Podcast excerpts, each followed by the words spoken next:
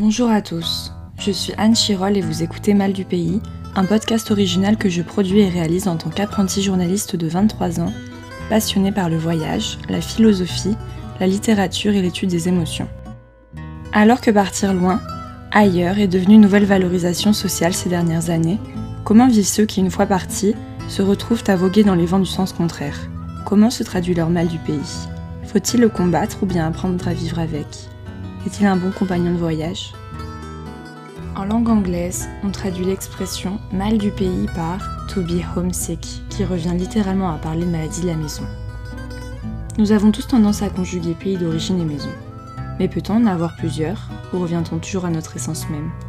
Toutes les deux semaines, vous entendrez des témoignages d'étudiants, d'expatriés, de réfugiés, de voyageurs, français ou non, qui ont décidé ou ont été contraints de quitter leur terre natale.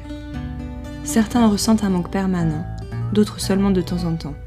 Ils viennent d'ici et d'ailleurs, voici leur histoire.